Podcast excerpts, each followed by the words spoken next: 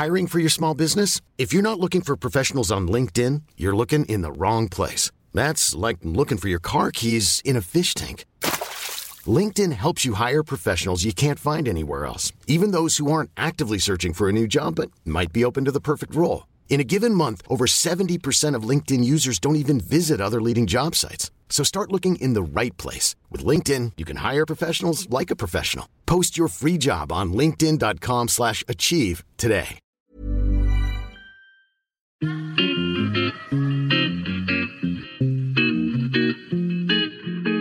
Salut les gars, je suis Anne-Laure Baratin et vous écoutez le podcast Genre de fille. Chaque semaine, je reçois une fille unique en son genre pour parler sans tabou de mission de vie, de galère, de déclic ou non, de féminin, de maternité ou pas, tout ça, tout ça. Par leur parcours, leur engagement et leur choix de vie, elles m'ont bluffé et j'ai à cœur de vous les faire découvrir. Je sais qu'elles vous inspireront. J'espère maintenant que leur parole vous permettra d'avancer, de choisir, de décider. Et maintenant, place à l'épisode du jour. Bonne écoute Cet épisode a été rendu possible grâce à Baratin, etc. Baratin, etc., c'est l'agence de création éditoriale qui donne de la voix aux femmes. Aujourd'hui, au micro de Genre de Fille, je reçois Camille Emmanuel. Alors, c'est un épisode assez particulier pour moi, parce que j'ai découvert Camille Emmanuel grâce à une de mes sœurs qui me dit un jour Tiens, tu devrais lire son livre. Alors, son livre, ça s'appelle Lettre à celle qui lit mes romances érotiques et qui devrait arrêter tout de suite. Il est sorti en 2017. Effectivement, j'adore ce livre. C'est drôle, c'est bien documenté, j'adore. Je découvre alors que Camille Emmanuel est journaliste, spécialisée dans les questions de genre et de sexualité, mais qu'elle donc elle est aussi essayiste et romancière. Elle écrit notamment dans Les Inrocks ou pour l'Obs. Et puis, quelques temps plus tard, il y a un peu plus d'un an, elle sort un nouveau livre qui s'appelle Ricochet. Tiens, il a l'air un peu moins drôle celui-ci. Alors, je ne sais plus pourquoi je l'ai acheté, mais je sais que je l'ai adoré. J'ai été encore plus émue. Je l'ai lu quasiment d'une traite. J'ai ri, j'ai pleuré, j'ai appris, je me suis identifiée. J'en parle autour de moi. Et là, je ne me dis pas, ah bah tiens, ça serait cool qu'elle vienne dans le podcast, mais plutôt, il faut absolument que cette fille vienne parler dans le podcast. Alors, pour rentrer dans le détail et vous donner le contexte de Ricochet, le mari de Camille s'appelle Luce. Luce, c'est un des dessinateurs emblématiques de Charlie Hebdo, le 7 janvier 2015. C'est grâce à une panne de réveil, parce que la veille, euh, ils avaient beaucoup arrosé son anniversaire. Donc c'est grâce à cette panne de réveil qu'il échappera à l'attentat des frères Kouachi en arrivant en retard à la conférence de rédaction. Pas beaucoup en retard, puisqu'il arrivera deux minutes après la tuerie et qu'il verra les terroristes tirer leur kalachnikov en l'air dans la rue dès leur sortie. Alors Ricochet, c'est son enquête, c'est l'enquête de Camille, et c'est son enquête personnelle et journalistique sur ces personnes oubliées, en fait, ces proches des victimes des attentats, victimes par ricochet, victimes indirectes. Un ricochet, c'est le proche d'une personne décédée ou blessée psychiquement ou physiquement. Donc je suis très heureuse aujourd'hui de vous présenter notre échange. Hello Camille, je suis ravie de te recevoir au micro de Genre de Fille. Comment vas-tu? Ça va bien, merci Anne-Laure. Alors, c'est ce que j'expliquais euh, un peu en introduction. J'expliquais le, contexte du livre de Ricochet. Donc, tu racontes dans ce livre le, quotidien de celui ou celle qui est à côté. Et euh, j'aimerais citer une partie du livre. C'est au début du livre où tu expliques vraiment ce que c'est euh, pour toi, en tout cas avant de, de faire l'enquête, ce qu'est le Ricochet. T'expliques, tu dis, je te cite, soutenir, consoler, écouter, répondre, prévoir, organiser, faire barrage, paratonnerre, encore répondre, rassurer les proches, prendre soin, être là, être solide, ne pas craquer, être forte, calmer les peurs, accueillir les larmes, anticiper les angoisses, trouver de la légèreté, déménager mille fois, gérer le quotidien, s'informer sur les menaces, donner de la joie, parler de l'avenir, porter la vie, etc. Un rôle auto-attribué et flou. Il n'y a pas de manuel de parfait soutien aux personnes blessées lors d'un événement traumatique, mais une expression semble le définir, victime par ricochet. Qu'est-ce que ça te fait de l'entendre euh, comme ça alors que le livre est sorti il y a plus d'un an? Il y a un an, ouais, il est sorti en septembre 2021. Bah, c'est, émouvant, en fait. C'est, un livre euh, qui m'a pris à peu près euh, deux années d'écriture. c'est le livre où j'ai mis plus de temps à sortir parce que c'était particulier, parce que j'écris depuis 12 ans sur les questions de sexualité au pluriel, de genre, de féminisme. La ricochet, c'est... Alors j'ai toujours dit je dans mes, dans mes écrits. J'aime bien pouvoir prendre la lectrice et le lecteur par la main et les emmener en fait dans mes reportages et dans, sur le terrain et aller rencontrer voilà, des, des personnalités pour, pour répondre à des questions. là, le jeu est, est forcément beaucoup, plus, beaucoup plus intime puisque voilà, il s'agit de, raconter le post-2015 euh, que j'ai traversé après euh, l'attentat contre Charlie Hebdo. Mais alors, ce qui est drôle, c'est que le retour, enfin, c'est pas drôle d'ailleurs, mais j'ai eu euh, le retour de plusieurs lecteurs, notamment dans mon entourage, qui me disaient, bah dis donc, tu te mets vraiment à nu, tu dis beaucoup de toi. J'étais genre, ah bon? Et je pensais avoir mis une distance. Bon, j'ai mis une distance et il y a beaucoup de choses que je n'ai pas dites. Il y a des choses que j'ai écrites et que je n'ai pas publiées. Et du coup, j'avais eu l'impression de faire tout un travail, en fait, d'enlever de, justement les choses les plus intimes. Et malgré cela, euh, j'ai eu un retour de, euh, voilà, c'est, il y a beaucoup de, de, bah, de personnel et d'universel. Enfin, c'est le but aussi de cet ouvrage. C'est, c'est pas un récit témoignage, genre bonjour, je suis la femme de lui, je vais vous raconter ma life. L'idée, c'est de pouvoir euh, ouvrir sur une enquête en disant, je suis pas toute seule. Je suis pas tout seul à traverser, à être proche de quelqu'un qui traverse un événement traumatique. Et donc, euh, allons voir euh, qui peut nous soutenir, euh, comment ça se passe et essayons de partager nos, expériences. Dans, le livre, justement, tu vas à la rencontre d'autres proches de victimes. Je pense notamment à Macy, qui a un, témoignage qui, est, hyper fort, parce que tu vas la rencontrer, c'est la femme de quelqu'un qui bossait à l'informatique chez Charlie Hebdo. Donc, tu vas à la rencontre d'autres proches de victimes, de psy, d'avocats, de sociologues. Donc, tu vas t'interroger sur ce qu'est être ricochet. Alors, on pourrait penser au début que ça va être un peu euh, hyper euh, théorique, et alors en fait, c'est hyper vivant parce que justement, tu donnes énormément de toi, tu racontes vraiment ton quotidien, il y a toujours beaucoup d'humour. Donc, quand j'ai fait des recherches en fait euh, sur toi et sur le livre, donc j'ai vu que tu en avais beaucoup parlé il y a un an. Qu'est-ce que ça te fait toi maintenant, plus d'un an après, de remettre en fait, enfin, le fait que je t'en parle, le fait, je ne sais pas si tu as d'autres personnes autour de toi qui te parlent encore du livre. Qu'est-ce que ça te fait toi d'en reparler? Bah, c'est assez émouvant parce que une fois qu'il est sorti, une fois que la promo était passée, donc ça dure euh, un mois à peu près, mmh. j'ai vraiment fermé le livre, j'ai rangé dans ma bibliothèque, enfin pas un parce qu'on reçoit des exemplaires d'auteurs, donc euh, j'en ai 5-6 là qui traînent. Euh, on a l'impression que j'ai une très belle bibliothèque grassée, mais en fait ce n'est que moi. ce, jaune pâle est magnifique dans, dans, ma déco. Et de fait, j'ai eu besoin quand même de pas de clore ce dossier, mais de me dire, voilà, ça, je le mets, je mets de côté et euh, tout ce que j'ai voulu dire sur ce sujet, je l'ai écrit. Et du coup, euh, pas forcément de volonté après d'en parler, ce qui est plutôt positif. Puisque comme je raconte dans le livre, il y avait quand même, même si je l'ai pas écrit que pour un besoin cathartique, mais il y avait quand même pas mal de situations où je me retrouvais à en parler, et parfois dans des situations pas adaptées c'est-à-dire en soirée avec des gens où je racontais euh, la protection policière, euh, tout le, le, post-traumatisme, etc. C'était pas toujours approprié. Et ça, c'est quelque chose que je fais plus, par exemple.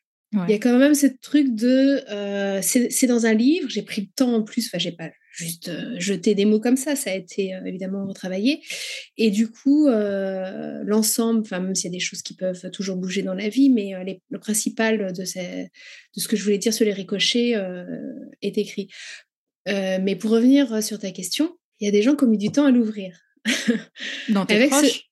Ouais, enfin dans de mes proches ou de, de lecteurs ou de lectrices qui aujourd'hui me contactent en disant bon voilà je l'avais acheté euh, l'année dernière mais il est resté un peu sur ma table basse là et il y avait un truc de oh c'est trop dur ou euh, il a quand même été publié post-Covid où euh, peut-être il y avait aussi des gens qui avaient peut-être besoin de choses plus légères ou, de choses qui, qui, sortent de, du quotidien voilà et, et donc du coup ils ont mis parfois un peu de temps à l'ouvrir, mais je comprends. Moi, il y a des livres aussi que j'ai mis du temps à ouvrir. Euh, le livre de Philippe Lançon, ouais, euh, son, témoignage, j'ai mis ouais, plus d'un an et demi en fait avant de l'ouvrir. Et il était, il était aussi sur euh, ma table de nuit, mais il y avait quand même cette petite crainte en fait de est-ce que voilà, ça va pas trop me bouleverser.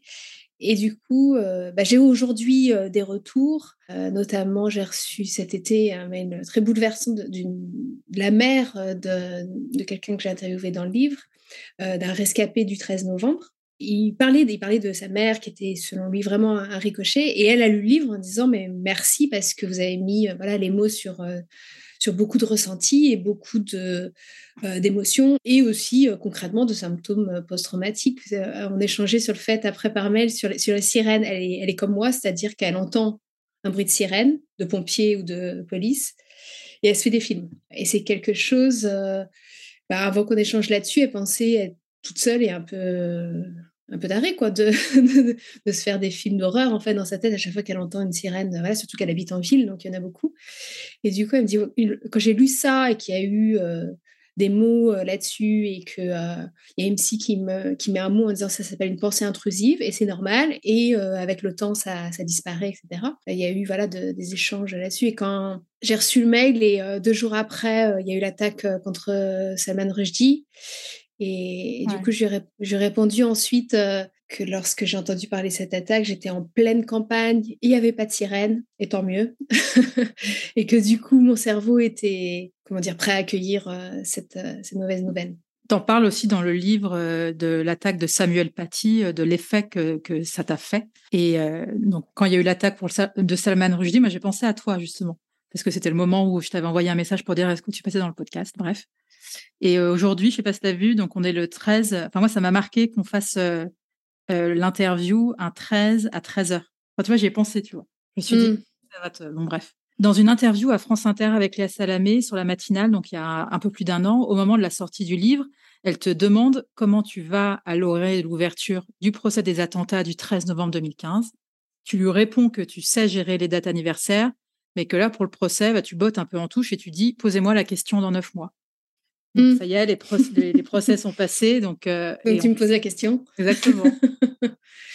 Il y a, en fait, ce que c'est en écrivant euh, Ricochet que j'ai réalisé, même si euh, j'avais l'intuition de ça, mais qu'il y avait comme un lien, un fil rouge, enfin un fil en tout cas, qui liait les personnes qui avaient été touchées de près ou de loin par, par les attentats de 2015 ou d'après c'est euh, pas les mêmes vécus, c'est pas les mêmes expériences. Il y a des gens qui ont été blessés physiquement, d'autres non. Il y a des gens qui ont perdu des proches, c'est pas mon cas. Il y a quand même, euh, je dirais, des niveaux aussi de trauma plus ou moins importants. Et moi, je sais que pour avoir rencontré justement des, proches de, de, victimes du 13 qui avaient perdu, euh, voilà, dans l'occurrence, c'était leurs, leurs enfants, on n'avait pas, on traversait pas du tout les mêmes choses et, et je pouvais pas me mettre au même niveau qu'eux. Quoi. Ils, avaient, ils avaient vécu le pire de, de la vie, je pense, qui est de perdre un enfant. Donc il y a un lien et il y a ce fil qui nous unit avec. Euh, et c'est pas quelque chose de, de, de pathos en fait. C'est, c'est, je suis pas du tout ésotérique, je suis pas du tout spirituelle. Donc quand je parle de lien, je vais pas parler d'énergie. ou d'âme. Euh, voilà, c'est quelque chose euh, qui fait que quand il y a une info, on sait que telle personne va être touchée, plus ou moins quoi.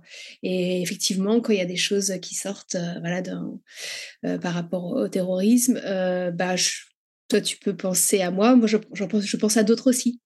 Et ça arrive d'ailleurs parfois de s'envoyer des messages. bon, bah, j'ai vu qu'il y avait ça, j'espère que tu vas bien. Donc, c'est c'est on fait pas partie d'une communauté de victimes d'ailleurs il n'y a pas d'assaut. de ricochet ou voilà.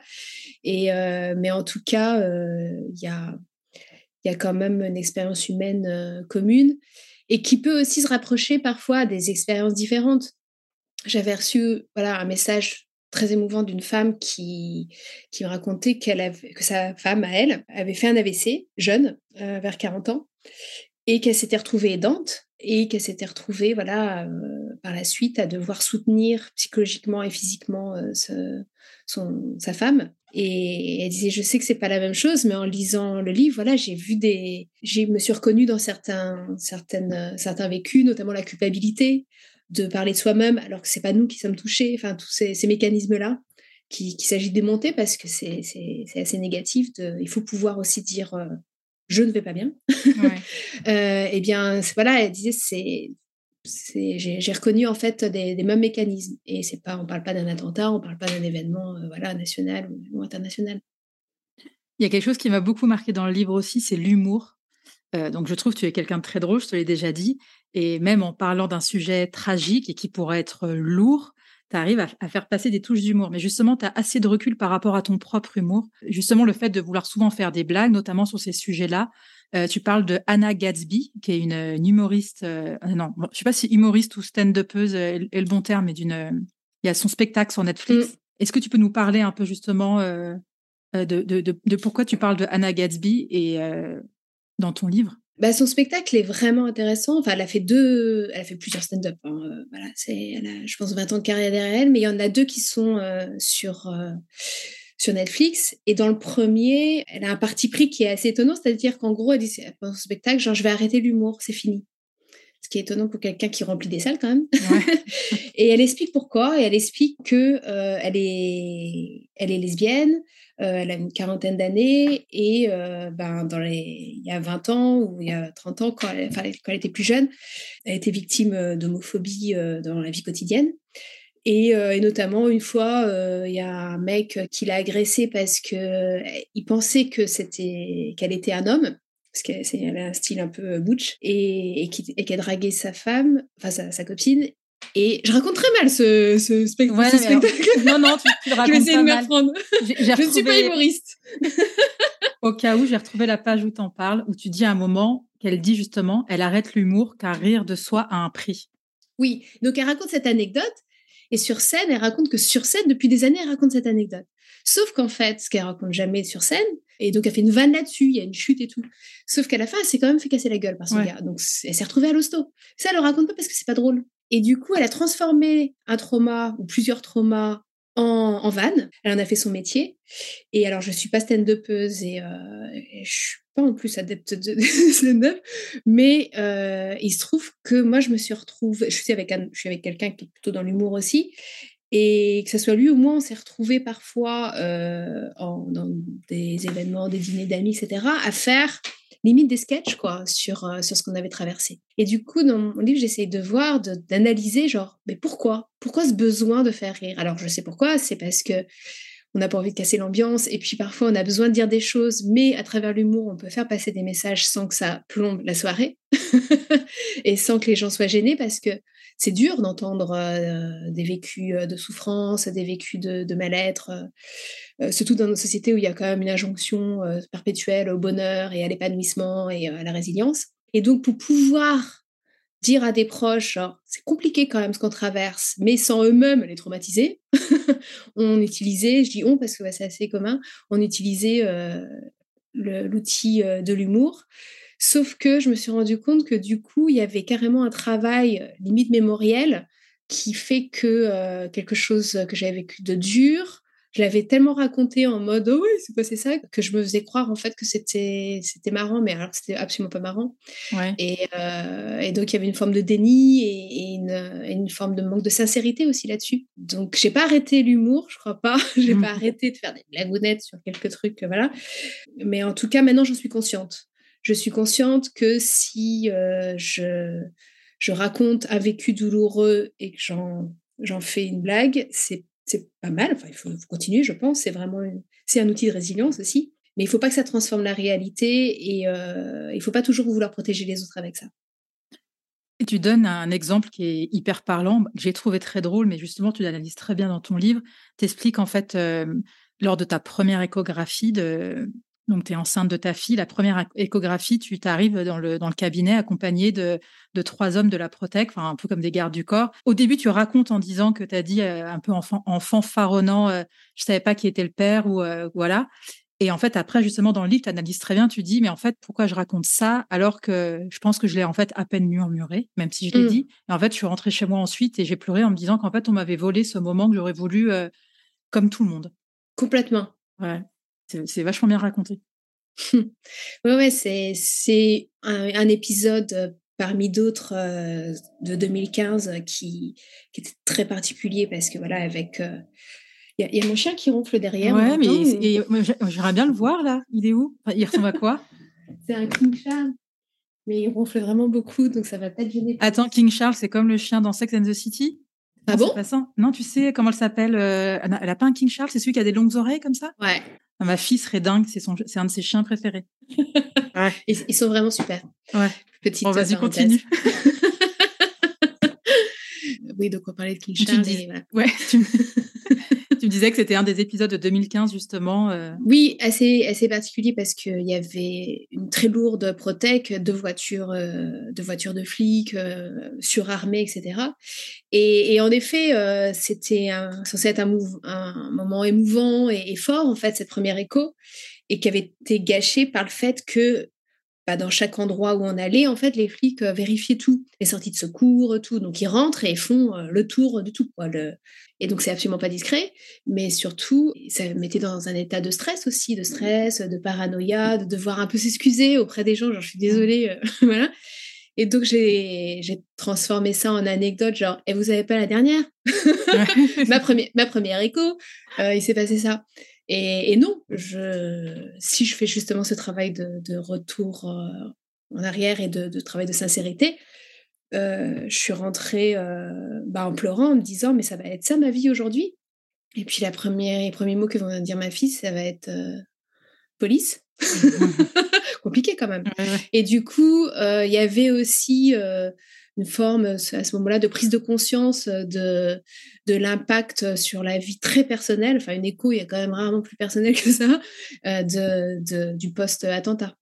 Puisque ce que je raconte dans Ricochet aussi, au-delà même du 7, euh, où je fais le récit du 7, mais c'est toutes les conséquences euh, qu'il y a eu et, qui étaient parfois aussi plus lourdes à gérer psychologiquement que, que le, jour, le jour J, puisque moi je, je n'étais pas, dans, pas dans les locaux, j'étais pas dans la rue. Moi, ce qui m'a aussi beaucoup marqué, euh, euh, donc euh, tu parles évidemment des, conséquences concrètes, et il y en a une qui peut sembler complètement anodine, c'est la recherche d'appartement. C'est-à-dire qu'en fait, quand vous avez, vous avez dû déménager, personne ne vous a aidé à trouver un appartement. Et dans ce livre aussi, c'est aussi tu es très franche, tu expliques qu'il y a des personnes qui n'ont pas voulu vous aider ou un copain de copain qui avait peur qu'on mette le feu, enfin que tu mettes le feu à son appartement alors que c'était quand même des copains. et en fait, tu expliques une dame et tu la remercies qui, elle, va dire bah, Ok, moi j'ai un appartement, je vous le prête, il n'y a aucun problème.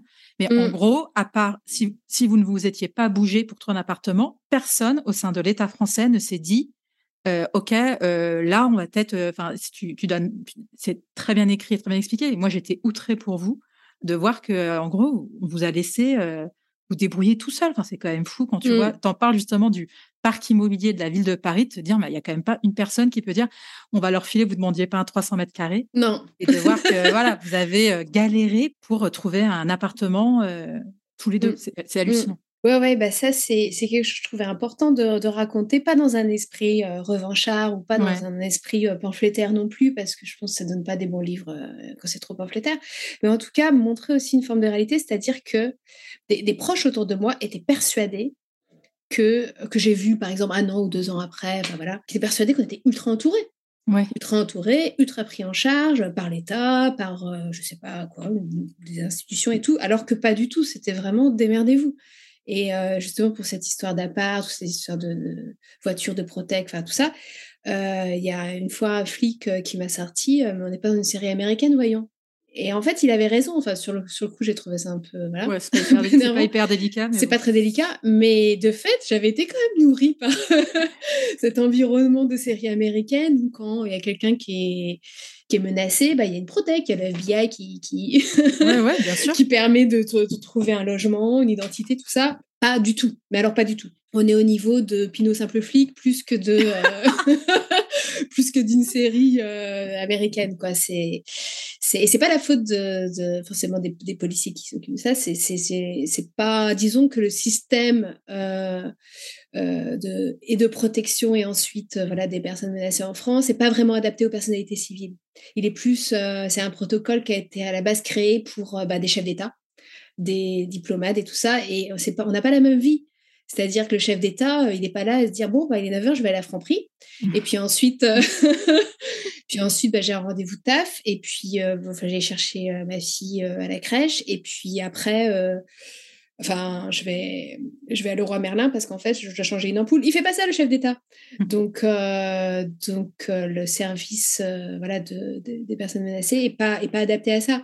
Ça m'arrive souvent, de, depuis quelques années, de penser à Mila, qui, est, qui, est, sous protection policière et qui a quand même, voilà, maintenant, elle doit avoir 20 ans, mais depuis ses, ses 17-18 ans. Et ben, je lui avais écrit d'ailleurs une lettre quand j'ai sorti Ricochet en disant Bon, je ne sais pas si les proches autour de toi s'estiment être ricochés de ce que tu as vécu. Mais en tout cas, pour une gamine de, de 17-18 ans, mais c'est totalement invivable c'est une catastrophe quoi et puis le fait qu'elle puisse plus euh, utiliser son, son, téléphone tout ça enfin moi je suis partie d'une génération où euh, bah, le fait que je puisse pas sur Insta par exemple faire de story en disant coucou je suis là parce que je peux pas ouais.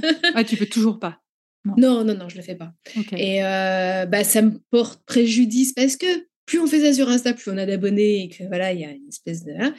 mais j'en souffre pas j'ai vécu 30 ans de ma vie sans faire ça, quoi. Donc voilà, je pense souvent à Mila où quand même, c'est quelqu'un qui est très connecté et qui a besoin aussi de, je pense, de ça, de ce, du soutien de sa communauté, tout ça. Euh, ce fait que ce soit impossible, ça doit, ça doit être très compliqué. J'ai dérivé sur Mila, mais je ne sais pas si. C'est pas grave. Tu parlais surtout, tu parlais du rêve américain, enfin pas du rêve américain, mais tu, tu, parlais du policier qui te disait on n'est pas dans une série américaine.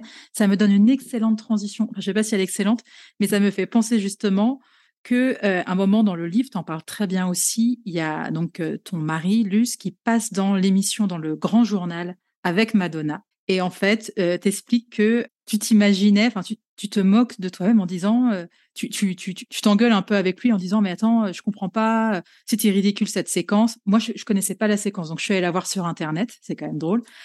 Et en fait, t'expliques que tu t'imaginais euh, que Madonna allait peut-être t'aider à trouver un appartement euh, euh, à New York. J'ai trouvé ça génial. Je le raconte super bien. Tu, tu réalises en fait que tu as tellement envie de partir ou de bouger que tu t'es dit qu'elle allait peut-être se sentir concernée, qu'elle allait peut-être vous aider, alors qu'en fait, ça reste de la télé et que. Mmh, mmh.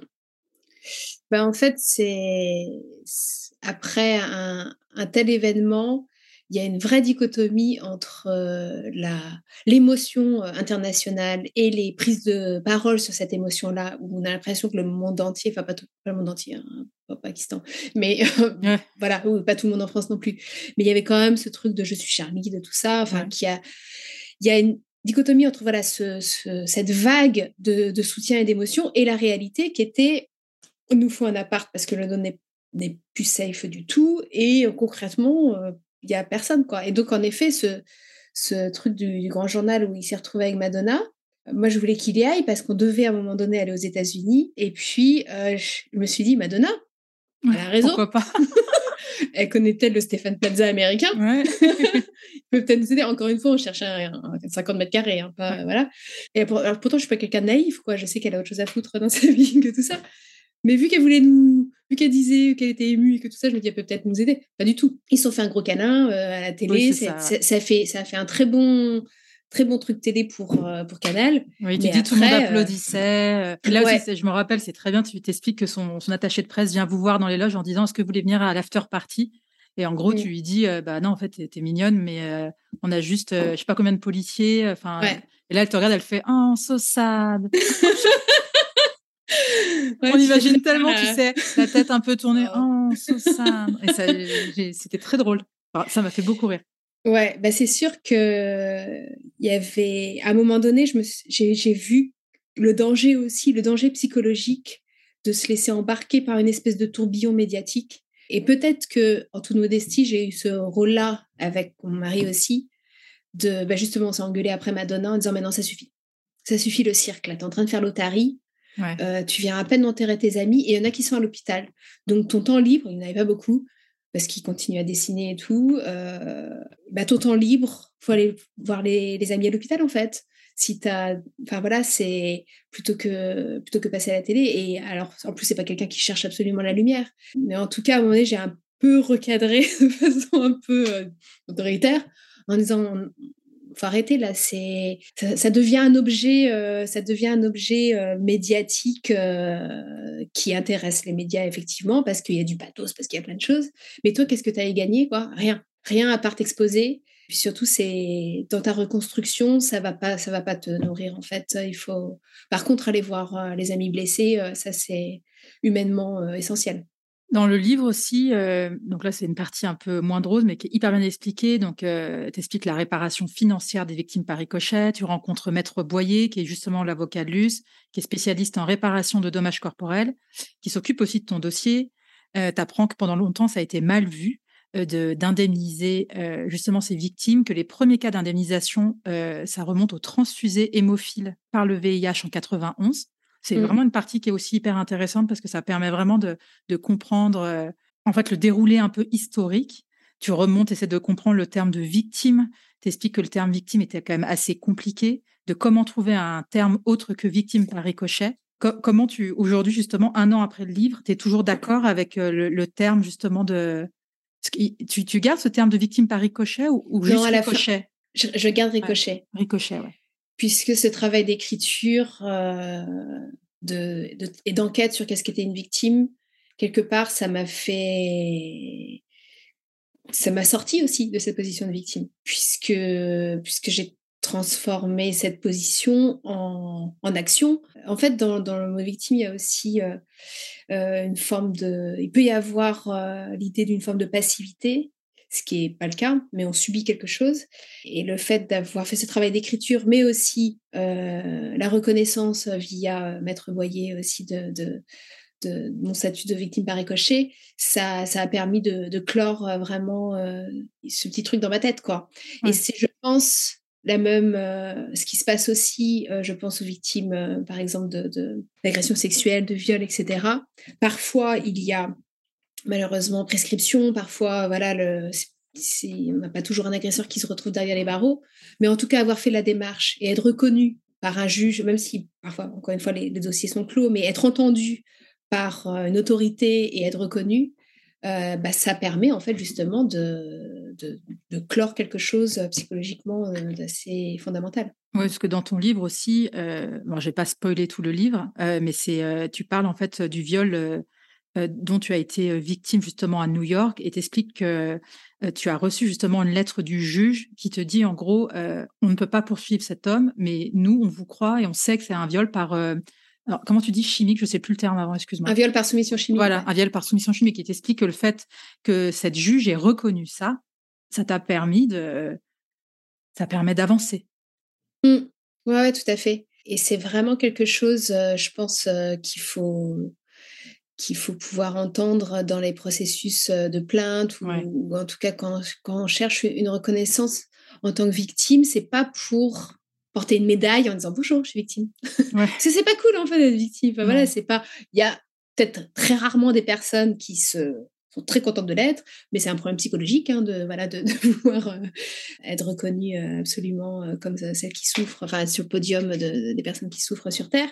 Mais si on est à peu près équilibré, non, c'est pas c'est pas un statut qu'on recherche, ni socialement ni individuellement, mais une reconnaissance quelle qu'elle soit, que ce soit par par un avocat, par euh, un juge ou par une institution, en l'occurrence moi c'était le, Fonds de garantie d'indemnisation de, victimes de terrorisme, il y, a, il y a, quelque chose qui est acté, il y a quelque chose qui, est reconnu, c'est vraiment reconnaître euh, voilà, un parcours et, une expérience euh, traumatique, et puis, et puis après on peut vraiment se reconstruire, je pense. Après, encore une fois, chacun et chacune est libre dans, dans, son, dans sa façon, euh, dans son parcours de résilience.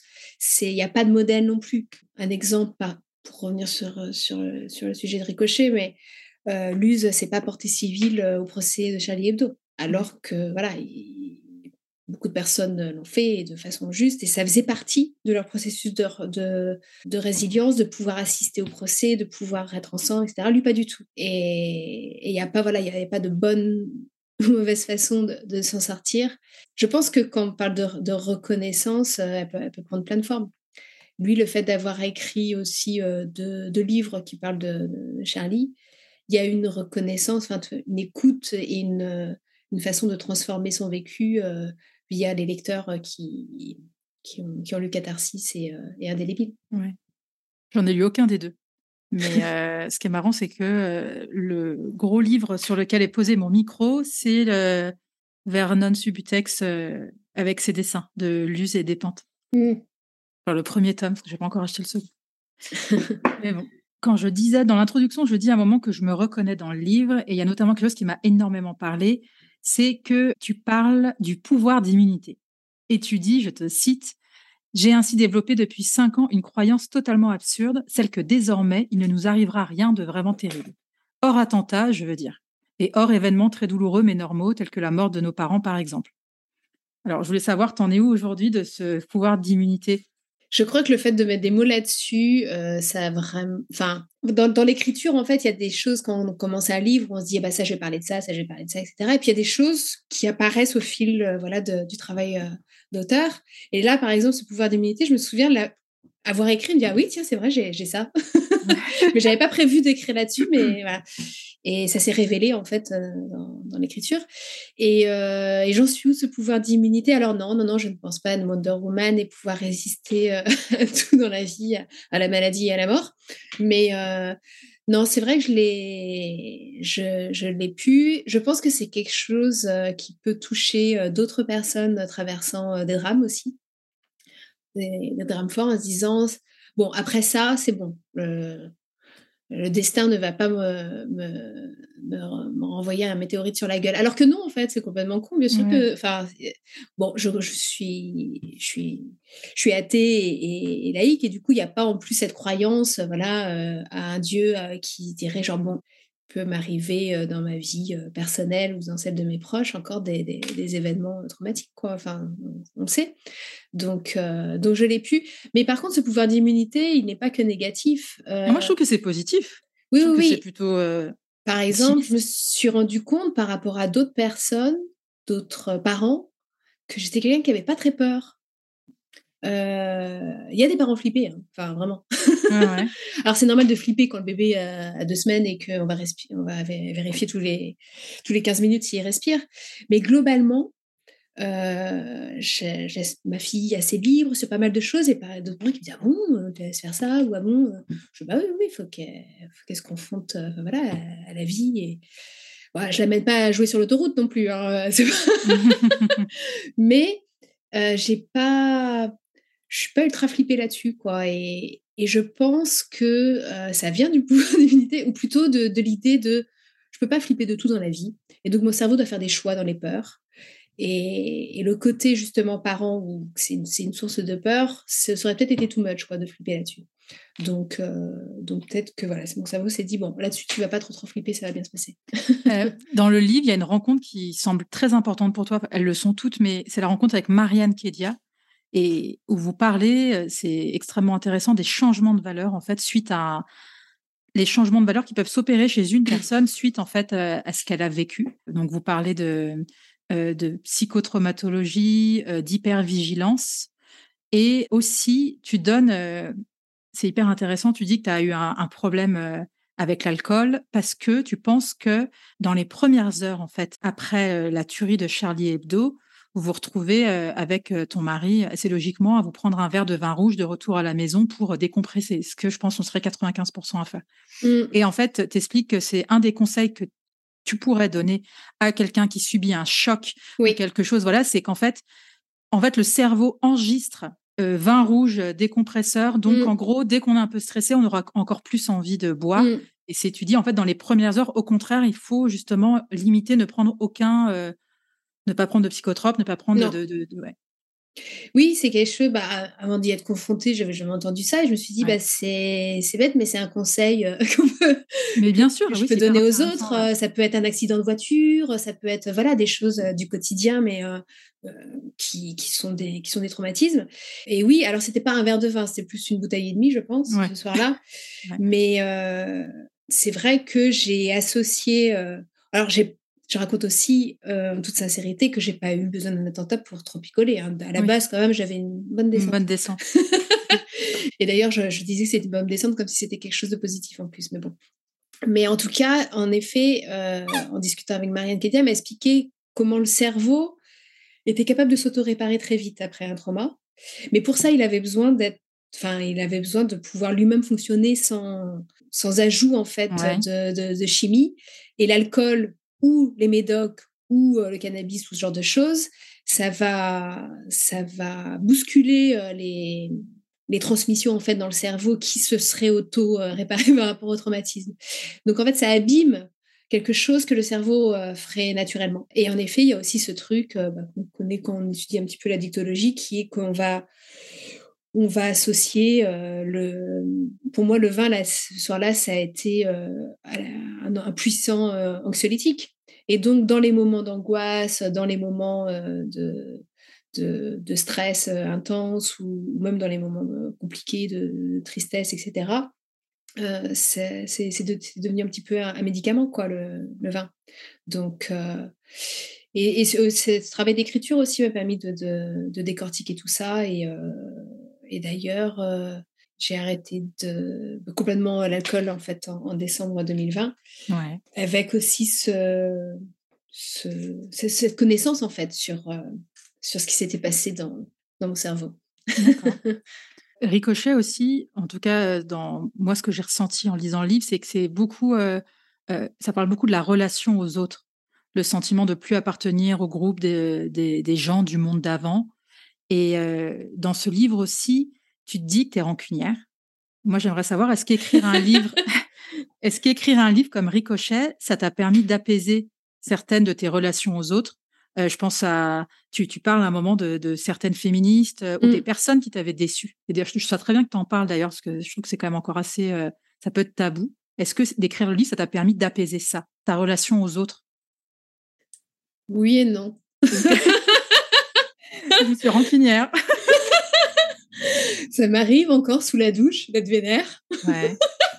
et de me dire, mais non, mais entre conne, pourquoi elle a dit ça dans les médias? Enfin voilà. Et euh, non, non, c'est. Alors, ouais, oui et non, sur les personnes, par exemple, dont je parle dans mon livre, où je décortique cette colère, euh, ce, ce, pourquoi je cristallise en fait sur euh, des femmes féministes.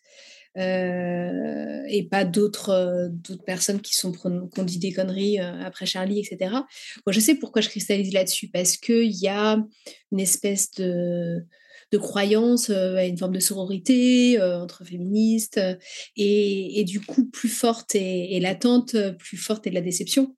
Ouais. Euh, que Emmanuel Todd publie un bouquin de merde sur Charlie, j'en ai un petit peu rien à foutre en fait. Je suis là, bon, Emmanuel Todd, il fait ce qu'il veut. Voilà. Quand ça fait partie d'un cercle où a priori intellectuellement et politiquement on s'en tirait euh, en proximité, là il y a, de la colère, ouais. Et puis, euh, mais, mais disons que euh, non, ça, je pense que ça s'est quand même apaisé. Après, la colère est aussi un, moteur. Hein. Enfin, je sais que. je suis d'accord. Moi, je trouve ça très sain. Je trouve que la colère, ça peut être quelque chose de très sain. Oui, oui. Et, et puis, il euh, faut, faut, juste bien l'utiliser. Il faut, faut, faut, pas que ça, ça, ça ronge, etc. Et j'ai quand même un outil qui est formidable, qui est l'écriture. Et donc, par exemple, par rapport à Ricochet, j'ai la chapitre justement où je parle de, le chapitre pardon où je parle de ça il faisait 10 pages de plus. et c'est et une amie euh, Camille Polian qui est, qui est dans l'édition et qui, qui, est une de mes très bonnes amies qui, qui a lu une première version et qui m'a dit bon on sent que ça t'a fait du bien hein, de, de, lister un peu toutes les connasses de ton entourage mais est-ce que vraiment tu as envie qu'on retienne ça ton livre? Et elle avait raison ouais. est-ce qu'on avait envie que je enfin parce qu'en plus c'est quelque chose euh, euh, et pour, pour, avoir fait l'expérience de lire euh, des, des, récits où à un moment donné il y avait une petite vengeance, c'est pas les parties que je préfère dans le livre. C'est, enfin, c'est pas ça que j'ai envie de retenir. Et il y a un peu un truc genre, attends, va voir un psy si vraiment t'es vénère. On fait de la boxe en fait. Mais là, euh, en tant que lecteur, me prends pas en otage en fait de, de tes colères quoi. Et donc, j'ai, je l'ai écouté et j'ai, j'ai supprimé des, pages entières là-dessus. Euh, puisque je voulais pas qu'on on, on retienne ça et puis ça, ça m'appartient quelque part. Oui, complètement. Et puis, euh, libre à moi aussi de, de, quand je croise ces personnes, de pouvoir euh, dire la vérité, ce que je fais pas toujours puisque je suis lâche. Mais en tout cas, euh, en fait, ce qui a créé aussi le post-attentat, c'est, je parle de l'effet du syndrome de Haïti, l'impression de venir d'une autre planète. Et parfois, ça m'est arrivé de rencontrer des personnes en me disant, elles se rendent pas compte en fait. Elles se rendent pas compte de, de ce qu'on a traversé et de quelque part je vais sortir un mot un peu en ce moment qui est galvaudé, mais du privilège qu'elles ont de ne pas avoir traversé tout ça. Et du coup d'avoir euh, une prise de parole euh, déconnectée aussi de ces, de ces réalités quoi. Et, euh, et je parlais en, début d'émission mais, mais de Mila la colère est, ressurgie quand j'ai vu certaines féministes françaises fermer vraiment leur gueule quoi quand au plus fort de, de, de, des menaces contre elles. Je disais mais vous êtes où là? Elle est où? Mais c'est quelque chose que je vais. Attention, scoop, mais euh, c'est quelque chose sur lequel je vais écrire ces prochains temps. Enfin, je vais très mal en parler parce que j'en suis au début, donc au début, c'est un peu bruyant dans ma tête. Mais je veux pouvoir explorer ce concept et de sororité et de au, sein, du, féminisme, mais pas seulement. Euh, qu'est-ce que ça veut dire en fait? Est-ce que partager un genre, ça suffit pour être solidaire? J'en suis pas sûre. Et en quoi en fait euh, serait Qu'est-ce que la réelle euh, sororité aujourd'hui quoi? Mais ça me fait penser à Golshifteh Farhani, qui est une actrice iranienne, mais qui est exilée en France depuis de nombreuses années. Elle est dans le Elle, elle, elle fait une tribune où justement elle dit non, mais en fait, ce qu'elle comprend pas, que, que, que certaines féministes françaises ne, ne, prennent pas la parole sur le sujet du voile en Iran. Et elle mmh. explique que c'est même pas, c'est même pas au sujet du voile, quoi. C'est qu'en gros, euh, c'est un sujet sur la liberté, sur le mmh. droit du, de, de, des femmes. Et euh, ça me fait penser à ce que, ce que tu viens de me dire. Je pense qu'il y, y, a plein de trucs hyper intéressants à creuser. Oui, et, euh, et pouvoir euh, analyser tout ça justement sans rancune et sans, et sans trop de colère, mais pouvoir dire, OK, où est-ce qu'on en est là-dessus? Et euh, je considère qu'en fait, le mouvement féministe, comme tout mouvement, mérite un regard critique et de développer un esprit critique par rapport à ce mouvement, justement parce qu'il est essentiel. Si on s'en foutait, en fait, on pourrait dire, bon, OK, il y a des ça part en couille et, euh, tout le monde se tape dessus. Et euh, il y a des gens qui disent n'importe quoi mais euh, voilà. Mais c'est parce qu'il est essentiel et parce qu'il est au cœur du changement actuel sociétal que justement il, mérite un, regard critique là-dessus qui soit pas un regard forcément de d'extrême droite ou un regard d'incel quoi. Mais un, regard qui permet de dire il n'y a pas un féminisme il y a des féminismes mais au sein au sein au sein du mouvement où sont nos, où sont nos priorités et, comment on peut faire en sorte de voilà de ne pas se voiler la face? Parce que si, si, on se voile la face en disant on est toutes sœurs, on se tient par la main et, euh, et on fait des soirées sorcières avec des bougies et des j'ai un problème avec les sorcières. En faisant des incantations et des soirées astrologie là on va droit dans le mur là. Là, là je pense que c'est compliqué. Et en plus il y a pas mal si on privilégie ce, regard-là, qui est caricatural, là, je l'assume, euh, on va exclure plein de gens, hommes et femmes, qui vont se dire ok, c'est un truc entre elles et on va pas y participer, quoi. Alors que euh, on le sait, on a, on a des alliés et des alliés masculins et on, a des, et je pense qu'il y a pas mal de, personnes, même des jeunes femmes avec qui je discute, qui, qui aujourd'hui euh, qui, ont un discours féministe, qui ont une pratique même féministe dans leur quotidien, etc., mais qui ont du mal encore avec le fait de s'affirmer comme ça, puisque euh, médiatiquement sont représentées euh, des figures, euh, pour le coup, qui ont un discours qui manque de complexité. donc aujourd'hui, presque donc un peu plus d'un an après la sortie de Ricochet, quels sont tes projets? Je crois que tu es aussi es éditrice chez aux éditions Anne Carrière, c'est ça? Oui, là j'ai alors depuis deux ans, je travaille sur. C'est assez compliqué d'en parler parce que ça existe sans exister. Ça s'appelle le scénario. Ah, trop bien. bah, le scénario, ouais, alors trop bien, mais attention. c'est le scénario de série, donc euh, voilà. Donc j'ai écrit, euh, j'ai écrit trois grands projets avec des boîtes de prod et des, co-scénaristes, etc. Et en fait, c'est assez bizarre le scénario. C'est formidable parce que c'est une dramaturgie hyper intéressante et puis ça permet justement par rapport à toutes les thématiques euh, de sexualité que, que, que j'ai explorées depuis une quinzaine d'années, de là les faire les faire vivre, mais à travers euh, des personnages. Euh, seulement, bah, c'est l'audiovisuel français, c'est complexe, c'est-à-dire que ça se trouve, ce que j'ai produit, peut-être un jour ça va donner vraiment une série, ou ça va prendre la poussière sur, sur un bureau d'une chaîne ou d'un diffuseur. Et euh, il faudrait que j'en fasse quelque chose de toute façon, donc des livres, ou voilà. on fait jamais on ne crée jamais pour rien et on, peut toujours euh, positivement recycler, en fait, je pense, euh, les, idées et, les choses. Mais euh, donc là, je, suis toujours voilà, dans, cette dynamique-là. Et puis, j'ai envie aussi de retourner sur le terrain, mais pas forcément journalistique.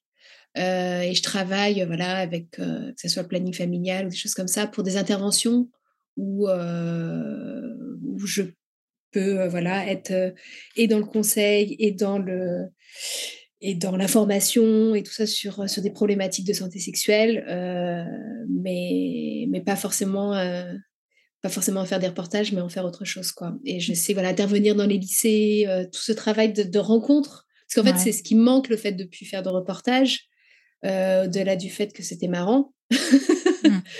Euh, c'est aussi, euh, aussi rencontrer des gens que sinon je ne rencontrerais pas. Et, et je pense que ma plume, enfin mon écriture, elle se nourrit de, elle se nourrit de terrain, elle se nourrit de il y a des auteurs qui sont capables euh, d'écrire, enfin d'écrire des livres en s'inspirant d'autres livres ou de ce qui se passe sur Internet et tout.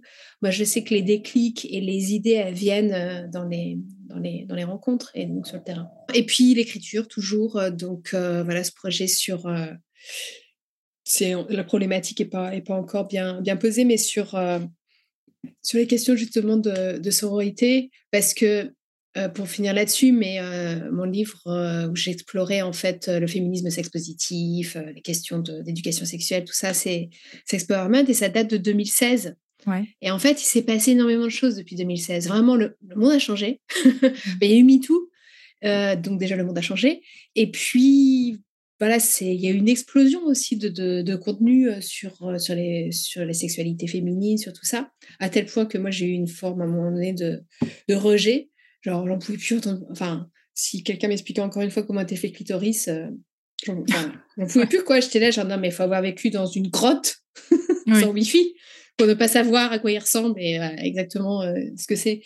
Et mais parce que voilà, j'étais aussi, je pense que je suis dans une position où, où je reçois beaucoup d'informations là-dessus et donc une forme de lassitude là-dessus. mais, mais, mais tout ça reste très positif. Il y a une, il s'est passé, voilà, de, autant sur les réseaux qu'en podcast, euh, dont le tien, mais aussi euh, sur, euh, en librairie. Il y a eu beaucoup de choses. Et du coup, je me suis posé la question de me dire que je ne peux pas porter grand-chose. Tout, tout est en train d'être dit par aussi des nouvelles générations. Et dernièrement, je me suis dit, si, si, j'ai quand même des choses à dire. bah, tant mieux, j'ai hâte de le dire. Mais c'est, voilà, ça ne sera pas tout de suite, mais, mais c'est un, un travail en cours. Alors, on va passer aux petites questions de la fin. Euh, j'imagine que tu connais Annick Cogent, journaliste au Monde et qui fait des portraits de femmes et qui demande à ses invités de compléter la phrase Je ne serais pas arrivée là si. Donc, à ton tour, Camille.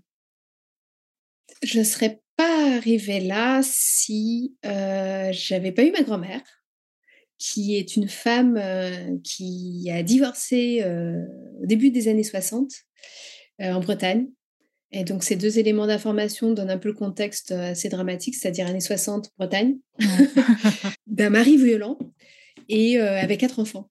Et en fait, euh, elle, a, elle a dit stop, voilà, elle est partie et c'était très courageux. Elle a dû faire des choix qui étaient vraiment radicaux à l'époque, c'est-à-dire que soit elle était mère, soit elle prenait sa liberté et du coup, elle n'a pas pu être mère. Enfin, elle un peu mis les enfants un peu partout, mais, euh, mais elle est montée euh, à Paris, elle a trouvé euh, du travail à la parfumerie Guerlain, etc. Elle s'est émancipée. Donc ça a été une très mauvaise mère.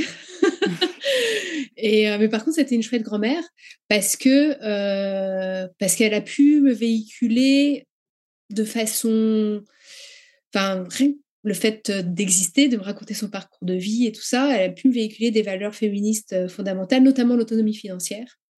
Euh, donc, ce qui étaient vraiment des problématiques de la première et deuxième vague féministe, mais qui sont encore actuelles. C'est-à-dire que si aujourd'hui on dépend de son partenaire euh, ou de sa partenaire euh, financièrement, on ne peut pas partir en fait. Enfin, Et il faut pouvoir rappeler en fait, même si on est sur la quatrième ou cinquième vague, il faut pouvoir rappeler les combats de, la première et la deuxième. L'IVG en fait partie, l'autonomie financière en fait partie, et, ces, ces droits peuvent être toujours remis en cause. Et donc ma grand-mère, elle m'a alors, c'est pas un modèle tout à fait de vie parce que j'espère être une meilleure mère.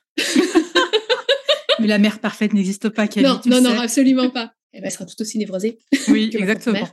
Mais, mais en tout cas, c'est quelqu'un voilà, qui, qui me répétait quand même souvent, genre, euh, c'est la liberté qui compte, ma petite chérie, d'accord C'est la liberté. Mmh. et quoi que tu fasses, faut que tu sois libre et que tu dépendes jamais d'un homme et que voilà, c'est et c'est vrai que j'ai toujours sa petite euh, sa petite voix euh, dans ma tête et autre chose, c'est que c'est quelqu'un aussi qui n'arrêtait pas de me dire qu'il fallait que j'aille à Paris à un moment donné. C'est là que ma vie allait être transformée. Parce qu'elle, c'était ce qu'elle avait vécu. Et elle me disait, mais tu verras Paris, c'est extraordinaire. Et euh, j'étais en province, je me disais, ouais, c'est un peu parisien de dire ça. Enfin, genre, il n'y a qu'à Paris qu'il se passe des choses. C'est pas vrai. Mais il est vrai que mes 15 années parisiennes, il y a eu vraiment quelque chose d'assez formidable, quoi. C'est dans les rencontres, dans la diversité des gens que j'ai pu rencontrer, amicalement, culturellement, tout ça, ça a, été assez fou, quoi. Et, euh, et donc, c'est elle qui, voilà, qui, qui, quand elle était parisienne, euh, m'inviter euh, à venir la voir et, euh, et, à montrer en fait euh, la capitale et tout, comme quoi c'était un espace de liberté. Elle avait raison. Tu parles aussi de ta grand-mère dans Ricochet d'ailleurs, il me semble. Mmh. Oui, je l'évoque souvent dans mes livres parce que c'est un modèle. Qu'est-ce qui t'anime? Qu'est-ce qui me fait réveiller le matin, c'est ça euh, Qu'est-ce qui t'anime tu, tu, peux l'interpréter comme tu veux. Il faut juste faire une réponse pas trop longue. Ah Qu'est-ce qui t'anime Qu'est-ce que c'est ton pourquoi en fait? Qu'est-ce qui fait que Qu'est-ce qui te met en joie? Qu'est-ce qui te met en mmh. transe bah Justement, cette, cette interrogation perpétuelle sur, sur qu'est-ce que c'est que, que la liberté. Ouais. Ça peut paraître un peu grandiloquent, là, je dis comme ça. Genre. Tous les matins, je me dis, mais Camille, dans la douche, toujours, je me dis, mais Camille, qu'est-ce qu'être une femme libre? Non, c'est vrai. non, mais de fait, si, c'est c'est comment toujours pouvoir remettre en cause ses, son, son confort et son confort de vie, mais aussi son confort euh, intellectuel.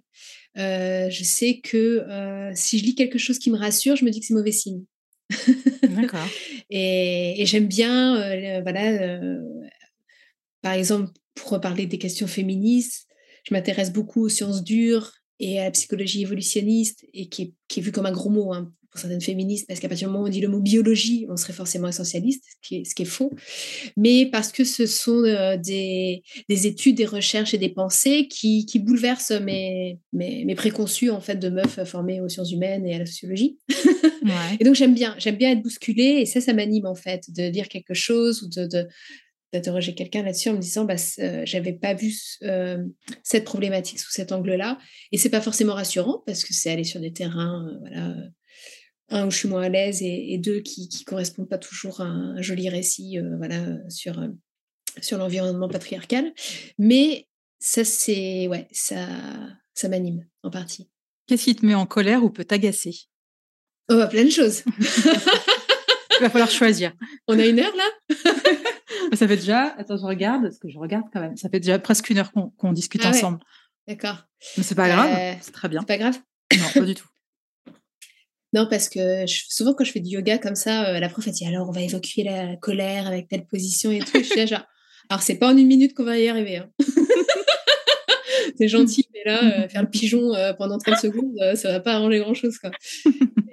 bon, ça doit quand même aider un peu. Mais qu'est-ce qui me met en colère c'est difficile d'y répondre sans faire Miss France. c'est pas grave, attends, on n'a pas eu de moment Miss France. Euh. si, il y a un truc en ce moment qui me met en colère, mais ça peut paraître très, très accessoire, hein, mais, ou très, euh, très autocentré peut-être.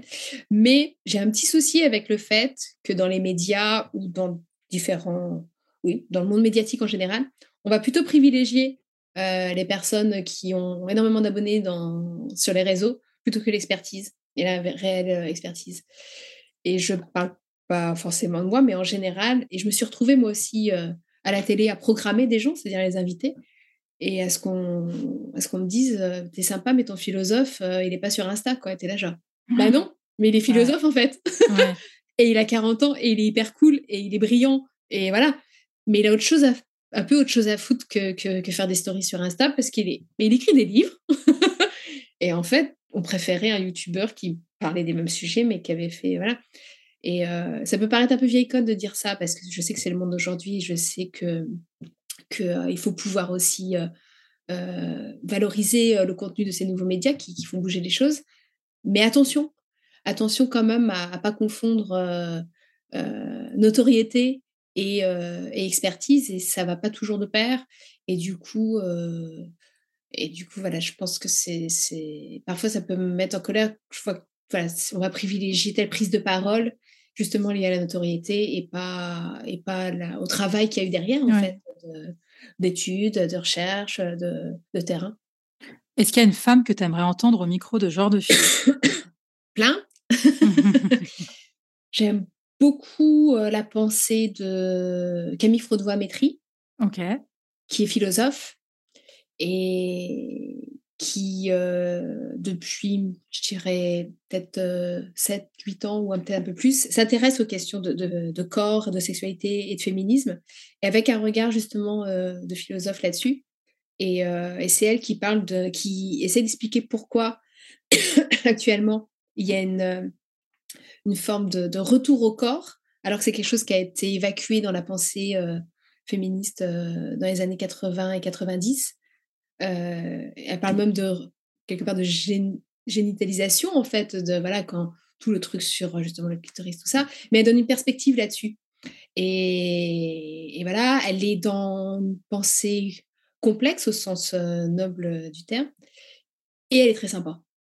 D'accord. Et attends, la question la plus importante, c'est est-ce qu'elle a un compte Instagram? Je, pense, mais elle y passe pas sa life. et, et, en fait, c'est marrant parce que quand je pense à justement, quand on parlait tout à l'heure de sororité, de tout ça, c'est quelqu'un qui est, qui, est, sincèrement là-dedans.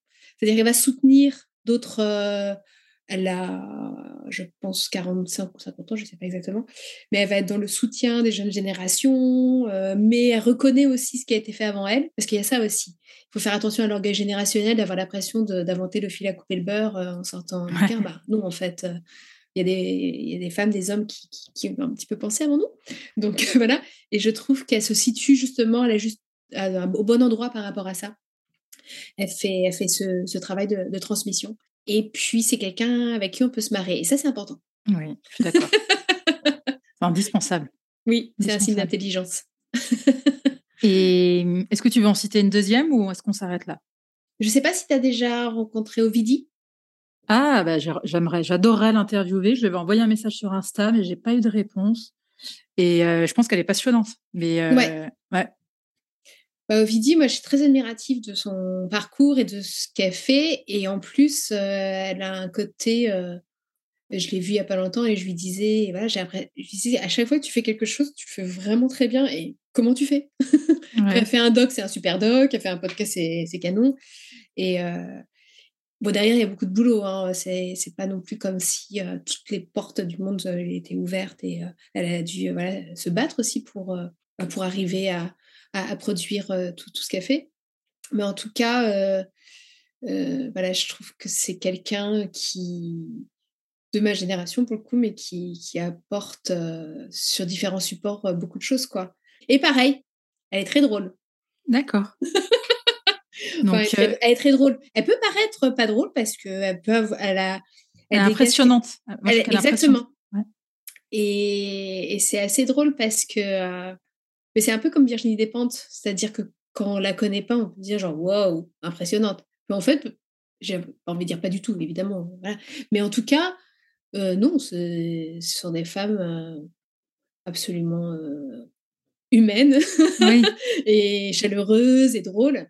Euh, mais il y a aussi euh, il y a aussi le et d'ailleurs tous les deux punk en plus dans leur dans leur passé et dans leur prise de position et qui ont qui ont ce qui doivent aussi se, se protéger euh, médiatiquement contre c'est une forme c'est une forme de protection contre la timidité aussi d'apparaître comme ça impressionnante et je le comprends. Merci pour tes recos qui sont hyper intéressantes la petite question de la fin que je pose à toutes mes invitées. Quel genre de fille es-tu? Ça, tu l'interprètes comme tu veux. J'aurais dû préparer cette émission. Quel genre de fille je suis? Je suis une introvertie qui a choisi un métier d'extravertie et qui essaie de se démerder avec ça. c'est une, belle définition. Euh, j'étais une petite fille qu'on rangeait dans, le, dans la case euh, sage, euh, un télo euh, qu'on pose dans un coin avec un livre et qui bouge pas pendant trois heures et qui s'est un petit peu émancipé aussi euh, de cette case-là euh, dans la vie, quitte à faire un peu n'importe quoi des fois, hein, me dire regardez, je fais des reportages BDSM à Berlin, que je suis pas, mais mais c'était du chouette n'importe quoi quand même, ou en tout cas voilà c'est quoi, que donne euh, l'avenir et je ne sais pas si je continuerai toute ma vie à écrire sur la sexualité, sur tout ça. Enfin, peut-être qu'à un moment donné, j'aurai envie de faire autre chose, mais essayer de rester curieuse là-dessus. Voilà, je, je, conclue très très mal euh, cette phrase, mais c'est pas, pas évident. Mais je crois que j'ai répondu. Tu as, très bien répondu. Merci Camille pour cet échange et lisez le livre Ricochet et même celui dont je, dont je parlais en introduction, euh, que j'ai beaucoup aimé aussi. Merci beaucoup Camille et puis euh, bonne chance pour tes projets. À bientôt. Merci, à bientôt. Merci d'avoir écouté cet épisode, j'espère qu'il vous a plu. Si c'est le cas, partagez-le autour de vous et sur les réseaux sociaux. N'hésitez pas non plus à laisser un avis positif à propos de Genre de Filles sur vos applications de podcast. Pour ne rien manquer de Genre de Filles, suivez-moi à Anne-Laure Baratin sur Instagram. Si vous avez des compliments, des critiques ou des réflexions, n'hésitez pas. Merci à Marvin Marchand pour la musique du générique. Bonne semaine et à très vite. Salut